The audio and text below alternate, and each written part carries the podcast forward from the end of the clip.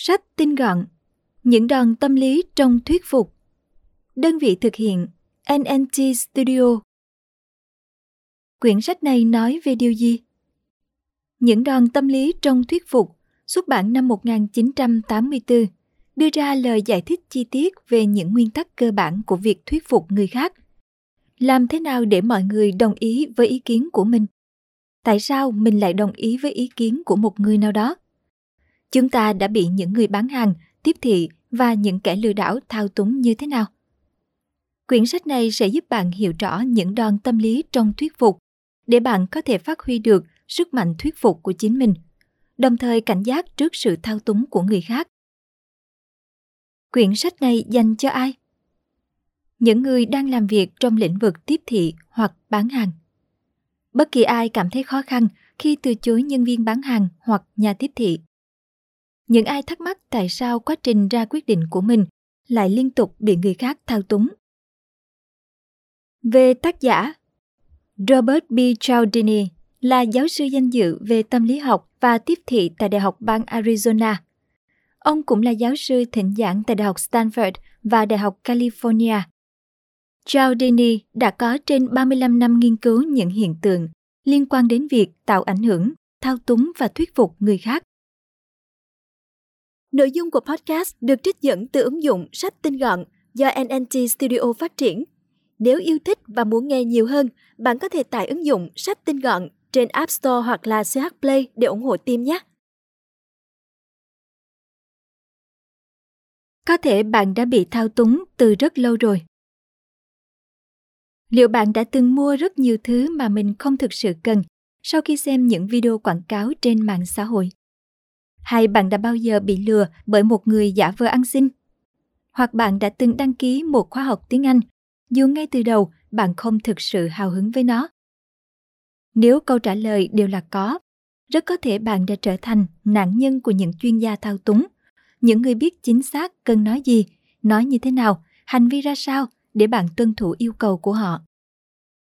Tác giả Robert B. Cialdini cảm thấy bản thân thật may mắn vì ông đã trải nghiệm và vượt qua tất cả những điều này.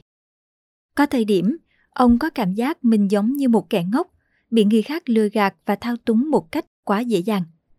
Vì vậy, tác giả đã quyết tâm dành thời gian đi tìm câu trả lời cho câu hỏi tại sao chúng ta lại tuân theo yêu cầu của người khác. Những đòn tâm lý trong thuyết phục sẽ giải thích 6 nguyên tắc cơ bản trong thuyết phục mà các chuyên gia thao túng thường sử dụng. Sau khi tìm hiểu, bạn không chỉ có khả năng tự bảo vệ mình mà còn có thể áp dụng những nguyên tắc này để biến bản thân trở thành một chuyên gia thao túng. Đồng thời, bạn cũng sẽ học được những từ khóa mà bạn có thể nói để khiến người khác nhường chỗ cho mình. Tại sao bạn nên cảnh giác với những người sẵn sàng giúp đỡ mình vô điều kiện? Làm thế nào để nhờ người khác giúp đỡ trong những tình huống khẩn cấp? Chúng ta có thể dễ dàng bị thao túng do đặc tính của bộ não con người. Nhìn bề ngoài, những con gà tây rất tuyệt vời, yêu thương, bảo vệ và nuôi dưỡng đàn gà con – Tuy nhiên, nếu quan sát kỹ một chút, bạn sẽ thấy có vấn đề ở đây. Gà Tây chỉ chăm sóc gà con khi chúng phát ra âm thanh chip chip. Đáng nói hơn, gà Tây sẽ thể hiện thái độ dịu dàng bất cứ khi nào nó nghe được âm thanh chip chip, cho dù âm đó phát ra từ một con mèo châu Âu, kẻ thù không đội trời chung của gà Tây. Thật may, đây chỉ là một con mèo nhồi bông được các nhà nghiên cứu đưa vào đàn gà để thử nghiệm. Đối với gà Tây, Âm thanh chip chip là một phiến tắc kích hoạt bản năng làm mẹ của nó trong mọi tình huống. Con người chúng ta thường tự cho mình là thông minh, vì vậy có thể nhiều người đang nghĩ rằng gà tây thật ngu ngốc. Nhưng thực tế, bản thân chúng ta cũng đang sử dụng các phím tắt giống như gà tây. Thế giới mà con người đang sống rất phức tạp. Thật khó để bộ não có thể phân tích chi tiết về mọi quyết định mà chúng ta đưa ra. Do đó, não thích sử dụng các phím tắt và đa phần những phím tắt này đều đang giúp cuộc sống của chúng ta trở nên dễ dàng hơn rất nhiều. Một ví dụ đơn giản về phím tắt chính là chúng ta sẵn sàng giúp đỡ người khác nếu họ đưa ra một lý do nghe có vẻ hợp lý, bất kể nó là lý do gì. Một thí nghiệm đã được thực hiện để nghiên cứu hiện tượng này. Một nhà nghiên cứu thử đứng xếp hàng cùng nhiều nhân viên trong công ty. Tất cả họ đang chờ đến lượt sử dụng máy photocopy. Trong lúc mọi người đang im lặng chờ đợi, nhà nghiên cứu bỗng lên tiếng. Xin lỗi, tôi đang có việc rất gấp ở phòng kinh doanh. Tôi có thể sử dụng máy photocopy trước không? Kết quả là 94% nhân viên đã đồng ý nhường chỗ. Một lần khác, trong tình huống tương tự, nhà nghiên cứu đề nghị Xin lỗi, tôi có thể sử dụng máy photocopy trước không? Chỉ có 60% nhân viên đang xếp hàng đồng ý nhường cho cô. Tỷ lệ đồng ý giảm xuống vì nhà nghiên cứu không nói ra lý do vì sao cô ấy muốn được ưu tiên. Lần tiếp theo, nhà nghiên cứu thử đưa ra một lý do thiếu thuyết phục. Tôi đang cần photo tài liệu, tôi có thể sử dụng máy photocopy trước không? Thật bất ngờ, 93% người xếp hàng đồng ý nhường. Rõ ràng, não của họ đã hình thành một phím tắt. Chỉ cần ai đó đưa ra lý do, họ sẽ nhường ngay lập tức, bất kể lý do đó nghe có hợp lý hay không. Chính thói quen dùng phím tắt của não đã khiến chúng ta dễ dàng bị thao túng. Giống như gà Tây bị các nhà nghiên cứu lừa bằng con mèo nhồi bông có phát ra tiếng kêu chip chip. Chúng ta có thể sập bẫy các nhà tiếp thị, người bán hàng và kẻ lừa đảo một cách dễ dàng. Trong bán hàng, giá cả tương ứng với chất lượng chính là phím tắt dễ bị lợi dụng nhất, vì đa phần mọi người đều cho rằng những mặt hàng càng đắt tiền càng có chất lượng cao.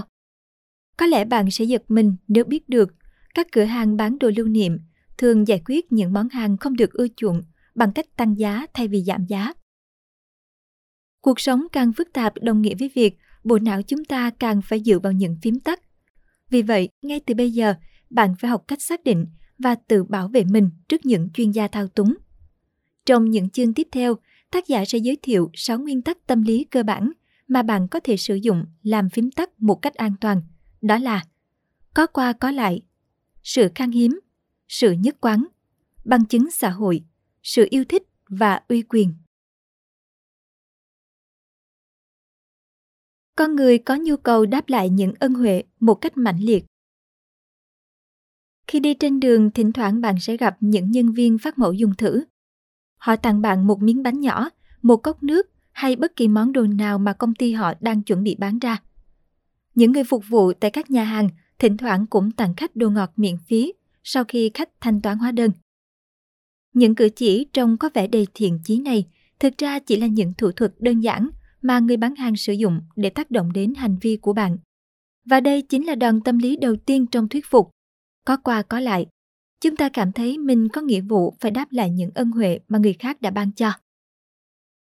Từ xa xưa, tổ tiên của chúng ta đã áp dụng nguyên tắc này.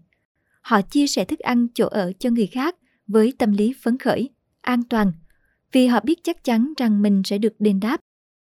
Ngày nay, nếu không đền đáp lại sự giúp đỡ hay ân huệ của ai đó, chúng ta cảm thấy vô cùng tội lỗi.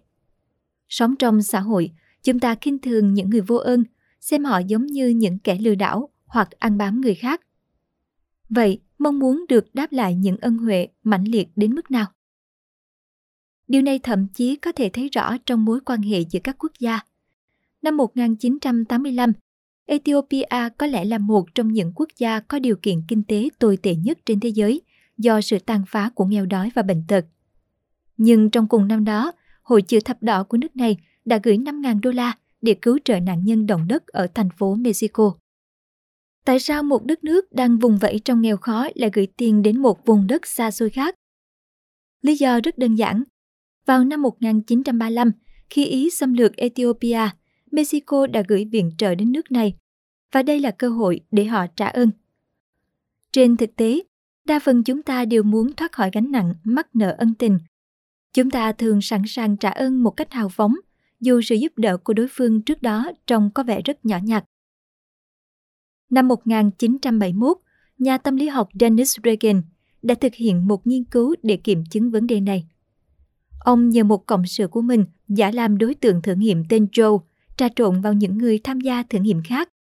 Joe đã mua cho mỗi người một cốc cà phê 10 xu, sau đó nhờ họ mua vé số của mình. Kết quả là những người nhận được cốc cà phê từ Joe đã mua giúp ông 5 tờ vé số trị giá 50 xu. Thậm chí, có người còn thừa nhận họ không hề thích Joe, họ chỉ mua để trả ơn mà thôi. Vào những năm 1970, Hiệp hội Krishna tại Hoa Kỳ cũng đã sử dụng chiến thuật này một cách hiệu quả.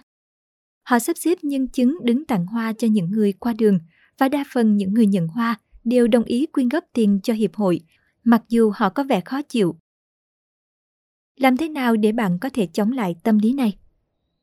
Như đã nói trước đó, có qua có lại đóng một vai trò cơ bản trong việc xây dựng các mối quan hệ xã hội. Cho nên, bạn không thể bỏ qua nguyên tắc này hoàn toàn. Nhưng bạn có thể học cách xác định và chống lại những người đang cố ý làm dụng nó. Hãy tập thói quen tự hỏi bản thân, những ân huệ ưu đãi mà bạn nhận được thực sự xuất phát từ thiện chí của đối phương, hay đối phương chỉ đang nỗ lực để thao túng bạn.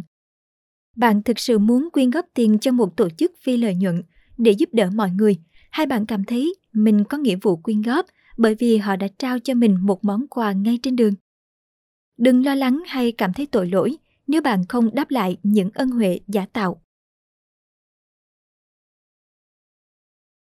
Khi đàm phán, hãy bắt đầu với một yêu cầu cao hơn bình thường, sau đó rút lui để giành được sự nhượng bộ. Giống như nhu cầu đáp lại những ân huệ, khi thương lượng với ai đó và họ có vẻ nhượng bộ, chúng ta sẽ cảm thấy mình có nghĩa vụ phải đáp lại điều đó. Tác giả đã trải nghiệm điều này. Một lần, ông gặp một hướng đạo sinh trên phố. Người này mời ông mua vé xem xiếc trị giá 5 đô la. Sau khi tác giả từ chối, hướng đạo sinh nói rằng nếu không mua vé, ông có thể mua một vài thanh sô-cô-la, mỗi thanh chỉ có giá 1 đô la. Cuối cùng thì tác giả đã mua hai thanh vì ông cảm thấy hướng đạo sinh đã nhượng bộ mình. Nhượng bộ, rút lui đã trở thành một kỹ thuật thuyết phục mạnh mẽ. Nó hoạt động theo nguyên tắc tương phản. Khi hai món đồ được đưa cho chúng ta lựa chọn, món thứ hai thường rẻ hơn so với món đầu tiên. Giống như thanh sô-cô-la 1 đô la và chiếc vé xem xiếc 5 đô la trong câu chuyện của tác giả. Áp dụng nguyên tắc này khá đơn giản. Nếu bạn muốn đạt được một điều gì đó cụ thể khi đàm phán, hãy bắt đầu với một lời đề nghị mà đối tác chắc chắn sẽ từ chối. Sau đó, rút lui dần và đưa ra lời đề nghị mà bạn thực sự muốn. Đối phương sẽ coi đây là một sự nhượng bộ và cảm thấy bản thân có nghĩa vụ nhượng bộ ngược lại. Tuy nhiên, có một điều bạn cần lưu ý. Yêu cầu đầu tiên bạn đưa ra dù là cao hơn bình thường nhưng phải ở mức chấp nhận được. Nếu không, bạn sẽ bị coi là một nhà đàm phán thiếu thiện chí. Đối phương sẽ không muốn nhượng bộ dù bạn có rút lui. Nhượng bộ, rút lui, thậm chí có thể hạ bệ các chính trị gia. Điển hình là vụ bê bối Watergate, bê bối lớn nhất trong lịch sử chính trị Hoa Kỳ, kèm theo hệ quả là lần đầu tiên và duy nhất cho tới thời điểm này, một tổng thống phải từ chức trước khi hết nhiệm kỳ. Năm 1972, việc Richard Nixon tái đắc cử dường như là việc không thể tránh khỏi. Nhưng bằng cách nào đó, một người đàn ông có tên là G. Gordon Liddy vẫn thuyết phục được Ủy ban tái tranh cử CRP của Tổng thống Nixon đưa cho ông ta 250.000 đô la. Đổi lại, ông ta sẽ cho người đột nhập và ăn cắp tài liệu từ trụ sở của Ủy ban Quốc gia Đảng Dân Chủ ở khu nhà Watergate.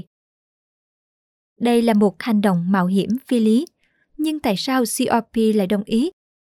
Thật ra lần đầu tiên, Lady đã đưa ra cái giá 1 triệu đô la, sau đó hạ giá xuống vài lần. Dù vẫn còn băn khoăn, nhưng CRP cảm thấy họ phải đáp lại cho Lindy một cái gì đó vì ông ta đã quá nhượng bộ. Ngoài ra, so với đề xuất 1 triệu đô la kỳ quặc ban đầu, kế hoạch với 250.000 đô la nghe có vẻ giống như một vụ trộm đơn thuần, không có gì ghê gớm. Nhưng như bạn đã biết, những tên trộm đã bị bắt và cuối cùng Nixon phải từ chức khi chưa hết nhiệm kỳ. Khi một thứ gì đó trở nên khan hiếm, chúng ta càng mong muốn có được nó. Khuyến mãi chỉ diễn ra trong 3 ngày khai trương, cơ hội mua sắm cuối cùng trong năm. Chương trình giảm giá sẽ kết thúc sau 2 ngày nữa. Những câu này đã quá quen thuộc với bạn phải không nào? Các nhà quảng cáo thường nhấn mạnh rằng việc giảm giá sẽ không kéo dài mãi mãi. Và đây chính là đòn tâm lý thứ hai trong thuyết phục, nguyên tắc khan hiếm. Khi một thứ gì đó trông có vẻ khó kiếm được, chúng ta có xu hướng muốn có nó nhiều hơn. Năm 1982, một học trò của tác giả đã thực hiện nghiên cứu để kiểm chứng vấn đề này. Kết quả cho thấy, khi được thông báo siêu thị có chương trình giảm giá thịt trong 3 ngày, người tiêu dùng đã mua thịt nhiều hơn 3 lần so với trường hợp thông báo giảm giá, nhưng không nói rõ thời hạn. Đặc biệt, khi có thông tin chỉ một số ít người được thông báo chương trình giảm giá, người tiêu dùng đã mua thịt nhiều hơn 6 lần so với bình thường. Rõ ràng sự khan hiếm của ưu đãi tác động rất lớn đến quyết định của người mua. Vậy khi nào sự khan hiếm có thể ảnh hưởng mạnh mẽ đến việc ra quyết định của chúng ta? Có hai điều kiện cần được đáp ứng. Đầu tiên, sự suy giảm đột ngột yếu tố nào đó sẽ làm con người có xu hướng tìm cách gia tăng nó. Ví dụ, một cuộc cách mạng sẽ nổ ra khi điều kiện sống của con người bỗng dưng trở nên tồi tệ. Còn nếu trước đó họ đã quen sống một cuộc sống như vậy rồi, nhiều khả năng họ sẽ không phản kháng. Thứ hai, sự cạnh tranh luôn khiến chúng ta phải chạy đua. Cho dù là trong một cuộc đấu giá, một cuộc tình hay một giao dịch bất động sản, việc chứng kiến thứ mình muốn rơi vào tay đối thủ sẽ đẩy chúng ta đến trạng thái giành giật quyết liệt. Đây là lý do tại sao những nhà môi giới bất động sản thường nói với người mua rằng ngôi nhà mà họ giới thiệu đang được rất nhiều người để ý. Trên thực tế, sự cạnh tranh có thể dẫn tới những hành động điên rồ. Ngay cả những người dài dặn kinh nghiệm cũng khó thoát khỏi tình huống này. Hãy nghe qua câu chuyện của Barry Diller, giám đốc điều hành của mạng lưới truyền hình ABC, người được coi là ông trùm trong ngành giải trí. Vào năm 1973, ông đã trả 3,3 triệu đô la để giành được quyền chiếu bộ phim Cuộc phiêu lưu Poseidon. Đây là số tiền cao nhất mà ABC từng trả để chiếu một bộ phim trong một lần. Ước tính, họ đã lỗ 1 triệu đô la cho thương vụ này. Tại sao dealer lại trả số tiền cao như vậy? Đơn giản đây là lần đầu tiên quyền chiếu phim được mở bán qua một phiên đấu giá. Đáng nói hơn, giá của các đối thủ cạnh tranh sẽ được hiển thị công khai. Điều này đã vô tình đẩy người mua vào một cuộc đấu thầu phi lý trí. Khi mọi chuyện lắng xuống, những đối thủ cạnh tranh của ABC thực sự cảm thấy nhẹ nhõm vì họ đã không thắng. Bản thân dealer cũng dứt khoát tuyên bố rằng ABC sẽ không bao giờ tham gia vào một cuộc đấu giá như vậy nữa. Để chống lại sự háo thắng nảy sinh từ sự khan hiếm, chúng ta nên cân nhắc xem mình muốn mua một món hàng nào đó vì mục đích sử dụng nó hay chỉ vì mong muốn sở hữu nó một cách phi lý. Khi một thứ gì đó bị cấm, nó sẽ trở nên hấp dẫn hơn rất nhiều. Thực tế mọi người thường muốn những gì họ không thể có. Các bậc cha mẹ có thể quan sát thấy hiện tượng này ở con cái của họ. Với trẻ, một món đồ chơi sẽ ngay lập tức trở nên hấp dẫn hơn rất nhiều nếu chúng bị cấm chơi. Hiệu ứng này cũng phổ biến trong thế giới của người lớn. Thông tin bí mật, bị cấm hoặc chưa chính thức thường có giá trị cao hơn nhiều so với thông tin công khai. Một nghiên cứu được thực hiện vào những năm 1970 tại Đại học Bắc Carolina cho thấy khi sinh viên nghe đồn sẽ có show ca nhạc diễn ra ở ký túc xá vào cuối tuần, họ cảm thấy háo hức hơn rất nhiều so với khi nghe được thông báo chính thức từ ban lãnh đạo ký túc xá. Điều tương tự cũng xảy ra với bồi thẩm đoàn trong một phiên tòa. Khi bồi thẩm đoàn biết rằng một công ty bảo hiểm sẽ thanh toán hóa đơn cho bị đơn, họ có xu hướng đề nghị bồi thường thiệt hại cho nguyên đơn nhiều hơn.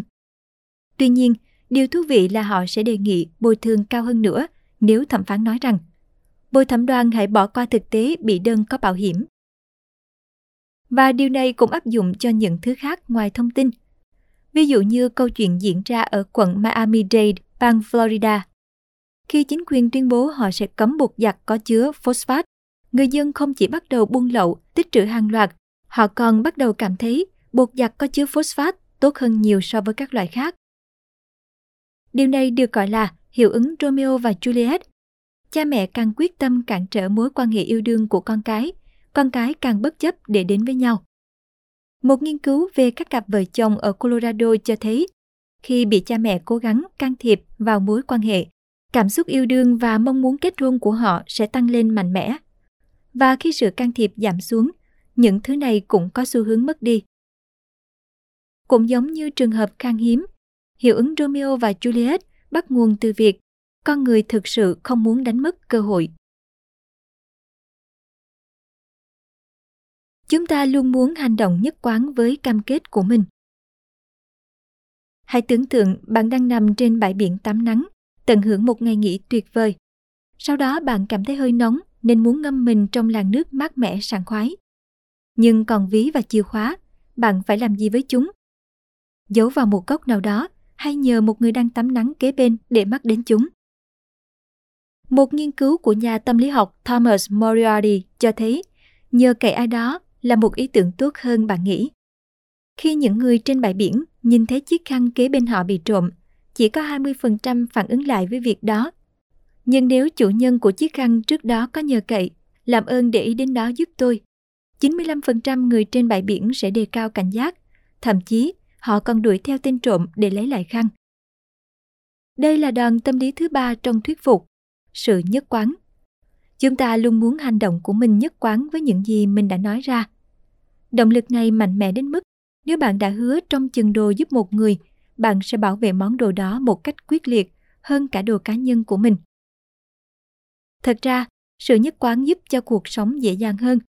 Thay vì phải quyết định cách ứng phó với mỗi tình huống mà mình gặp phải, bạn chỉ cần hành động nhất quán với quyết định trước đó của mình.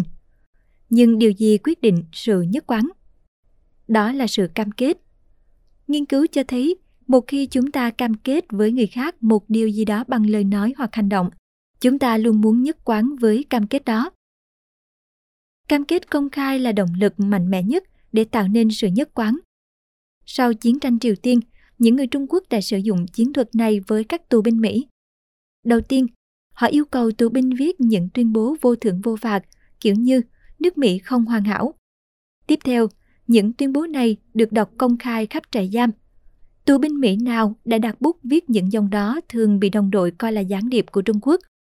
Đáng ngạc nhiên là sau đó, họ cũng bắt đầu tự coi mình là một gián điệp. Họ điều chỉnh hành vi của bản thân sao cho phù hợp với những gì mình đã viết ra trước đó. Những nhân viên bán hàng tận nhà đã tận dụng sức mạnh của sự cam kết. Mục tiêu đầu tiên của họ là có được những khách hàng tiềm năng thực hiện một giao dịch nhỏ. Thậm chí, họ bỏ qua mục đích kiếm lợi nhuận từ giao dịch đó. Chính hành động mua một cái gì đó nho nhỏ đã vô tình tạo thành một cam kết thay đổi nhận thức của khách hàng. Lần sau, nếu quay lại, người nhân viên bán hàng có khả năng bán được một món đồ có giá trị hơn rất nhiều. Vì vậy, lần tới, khi có người yêu cầu bạn mua một thứ gì đó nho nhỏ, hãy cẩn thận. Khi chúng ta phải làm việc chăm chỉ để có được thứ gì đó, chúng ta sẽ coi trọng nó hơn. Từ các bộ lạc ở châu Phi đến những hội huynh đệ đại học ở Hoa Kỳ, khi một thành viên mới muốn gia nhập nhóm, họ phải trải qua những nghi lễ nhập môn khắc nghiệt, thậm chí có thể ảnh hưởng đến tính mạng. Nhưng khi có người đề nghị hạn chế các nghi lễ nhập môn đó, đa phần mọi người sẽ phản đối dữ dội. Tại sao lại như vậy? Rất đơn giản, nếu bạn từng trải qua rất nhiều khó khăn để đạt được một điều gì đó, bạn có xu hướng coi trọng nó hơn. Có được một công việc sau khi trải qua ba vòng phỏng vấn căng thẳng chắc chắn sẽ khác xa so với việc được người thân giới thiệu vào làm. Điều thú vị là các nhóm như Hội huynh đệ Đại học Hoa Kỳ còn nỗ lực chống lại mong muốn phục vụ cộng đồng của các thành viên. Họ muốn các thành viên tham gia hội vì bản thân tôi muốn chứ không phải vì lợi ích của bất kỳ ai khác. Điều này sẽ tác động đến hành vi của hội viên. Điều này được gọi là quyết định nội tâm. Bạn phải tự thuyết phục bản thân rằng điều đó là xứng đáng thay vì để người khác tác động. Các nghiên cứu đã chỉ ra rằng những quyết định nội tâm có nhiều khả năng tạo ra sự thay đổi lâu dài hơn so với những quyết định được thực hiện do áp lực bên ngoài. Ví dụ, nhiều nhân viên bán hàng đã sử dụng thủ thuật lowball, một thuật ngữ tiếng lóng, có nghĩa là cố tình đưa ra một ước tính sai cho một cái gì đó để cố gắng tạo ra sự thay đổi bên trong nội tâm của khách hàng. Họ sẽ giới thiệu cho bạn một chiếc xe có mức giá rẻ bất ngờ, khiến bạn muốn mua nó ngay lập tức. Sau đó, nhân viên gợi ý bạn lái thử chiếc xe. Bạn có tin không, sau quá trình lái thử, nhiều khả năng nhân viên sẽ báo lại giá của chiếc xe đắt hơn nhiều so với ban đầu.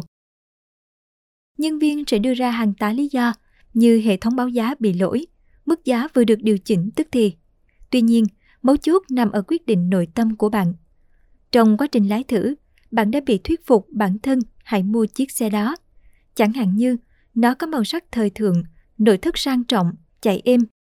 Đến khi nhân viên thông báo mức giá cao hơn, bạn sẽ tự nhủ với những ưu điểm vượt trội, mức giá này vẫn chấp nhận được.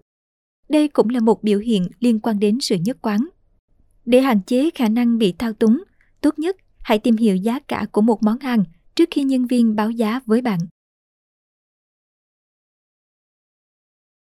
Khi không chắc chắn, chúng ta thường tìm kiếm bằng chứng xã hội. Bạn có bao giờ thắc mắc tại sao người ta thường chèn những âm thanh hay đoạn nhạc gây cười vào phim sitcom hay không? Nghiên cứu chỉ ra rằng những âm thanh hay đoạn nhạc này sẽ khiến chúng ta cười lâu hơn và thường xuyên hơn khi xem phim. Đây là đòn tâm lý thứ tư trong thuyết phục, bằng chứng xã hội. Hiểu một cách đơn giản, chúng ta thường quyết định cách bản thân hành động sau khi xem xét hành vi của người khác.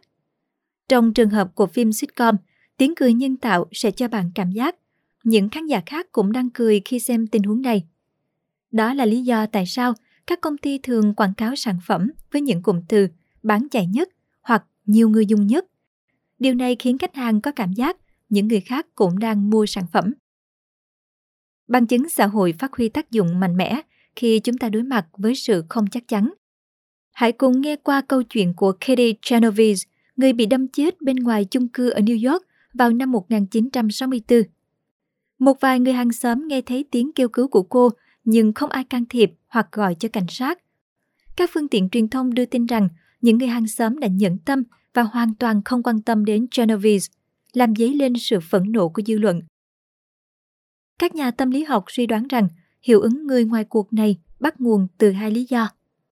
Thứ nhất, khi có quá nhiều người tham gia, trách nhiệm cá nhân của mỗi người sẽ giảm xuống. Trong số những người nghe thấy tiếng kêu cứu, ai sẽ là người có trách nhiệm gọi cho cảnh sát?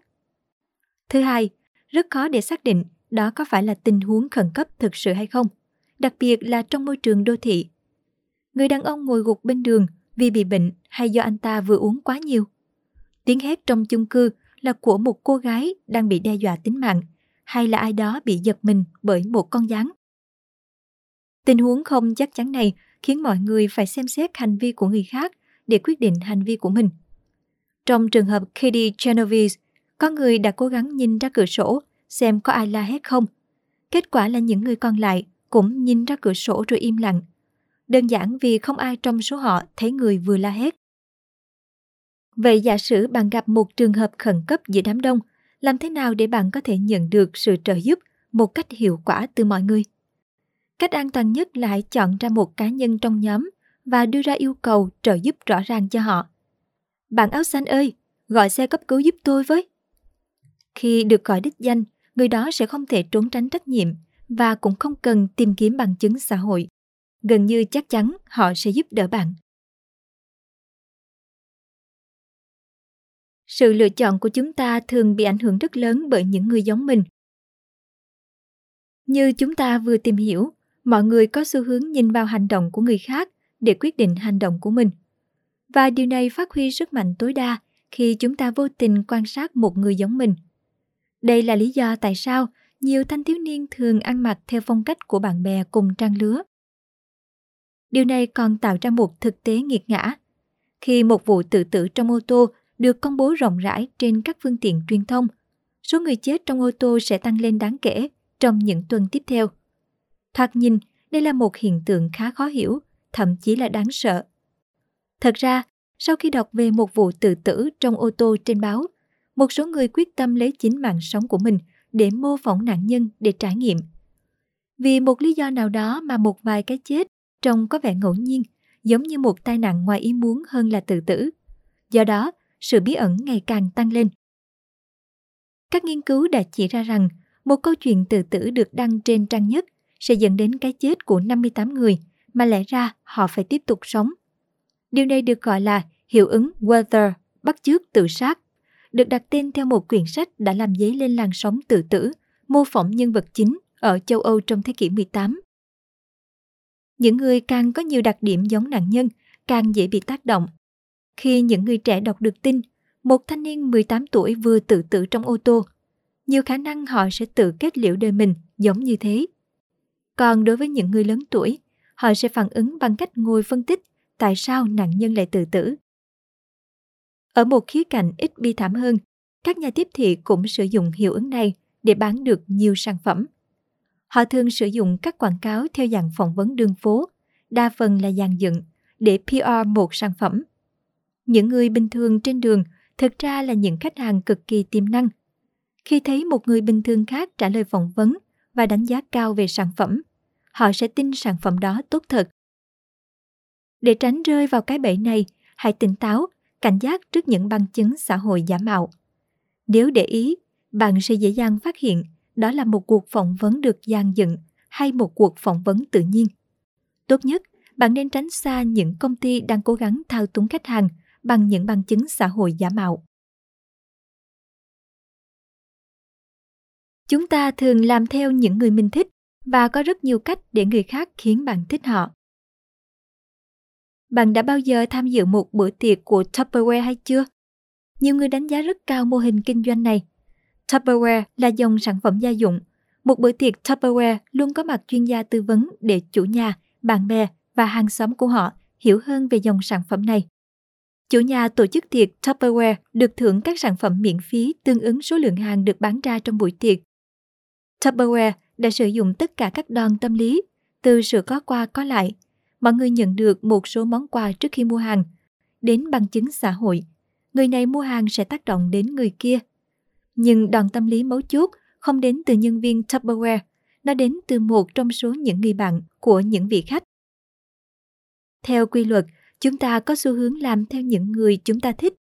Các chuyên gia thao túng đã khéo léo sử dụng đòn tâm lý này để tác động đến hành vi của mọi người.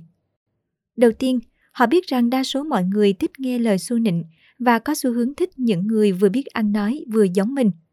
Đây là lý do tại sao các nhân viên bán hàng thường nói những câu kiểu như Wow, chiếc cà vạt màu xanh lam của anh đẹp thật, tôi cũng thích màu đó. Thứ hai, chúng ta thường thích những người hấp dẫn về mặt thể chất. Sự hấp dẫn tạo ra cái gọi là hiệu ứng hào quang, nghĩa là chúng ta có xu hướng xem những người hấp dẫn là người thông minh, tốt bụng và trung thực. Ví dụ, trong một cuộc bầu cử, mọi người thường bỏ phiếu cho những ứng cử viên trông có vẻ hấp dẫn hơn. Một yếu tố đặc biệt khiến chúng ta thích ai đó là họ có cùng phe với mình hay không. Cảnh sát thường sử dụng yếu tố này trong quá trình thẩm vấn. Sau khi nghi phạm bị một cảnh sát đe dọa, một cảnh sát trông có vẻ tốt bụng sẽ đứng ra bênh vực họ. Lúc này, nghi phạm có cảm giác đây quả là một người bạn tâm giao đáng tin cậy. Cuối cùng, anh ta sẽ chấp nhận khai báo thành khẩn. Cuối cùng, khả năng yêu thích một ai đó liên quan trực tiếp đến những thứ mà bạn gán cho họ. Ví dụ, nếu nghe nhạc của một ca sĩ khi đang ăn thức ăn ngon, chúng ta có xu hướng liên kết hai phạm trù này lại và cảm thấy có thiện cảm với người ca sĩ hơn. Để bảo vệ bản thân, tốt nhất bạn nên tự hỏi, mình thích ai đó vì bản thân cảm thấy thích thật hay do mình đang bị một điều gì đó bất thường tác động trong khoảng thời gian ngắn. Chúng ta tuân theo những người có thẩm quyền và những biểu tượng uy quyền mà không cần thắc mắc. Ngay từ khi sinh ra, chúng ta đã được dạy phải luôn tuân theo những người có thẩm quyền. Họ có thể là giáo viên, bác sĩ hay cảnh sát. Thật không may, xu hướng tuân thủ này đã ăn sâu vào não và nó mạnh mẽ đến mức chúng ta không hề suy nghĩ gì mà tuân theo lời họ răm rắp. Nhà tâm lý học nổi tiếng Stanley Milgram đã thực hiện một nghiên cứu vào những năm 1960. Ông nhận ra những người tình nguyện sẽ thực hiện cú sốc điện có thể gây chết người cho người khác chỉ vì họ được một người có thẩm quyền yêu cầu. Mặc dù không có ai bị hại, nhưng kết quả này đã khiến nhiều người khá sợ hãi và bất ngờ. Hay một ví dụ khác, một y tá được một bác sĩ chính là người có thẩm quyền hướng dẫn điều trị cho một người bị đau tay phải. Vị bác sĩ căn dặn tiêm thuốc vào mông của bệnh nhân. Y tá đã làm theo đúng lời dặn, mặc dù cả cô và bệnh nhân đều cảm thấy thắc mắc về cách điều trị này. Trong trường hợp chúng ta không tin vào thẩm quyền của người khác, chúng ta sẽ sử dụng các biểu tượng uy quyền để thay thế. Ví dụ, khi đối mặt với một giáo sư, nhiều người không chỉ tự động trở nên tôn trọng, chấp nhận ý kiến của họ, mà còn cảm thấy họ cao hơn mình về mặt thể chất. Quần áo và đạo cụ cũng là những biểu tượng uy quyền. Trong thử nghiệm của Milgram, chính chiếc áo khoác blue trong phòng thí nghiệm và bìa kẹp hồ sơ của người có thẩm quyền đã thuyết phục những người tham gia.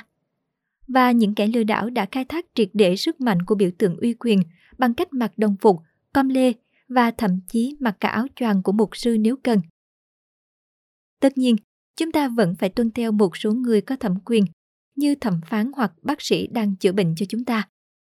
Nhưng làm thế nào để tránh xa những kẻ chuyên lợi dụng tâm lý này?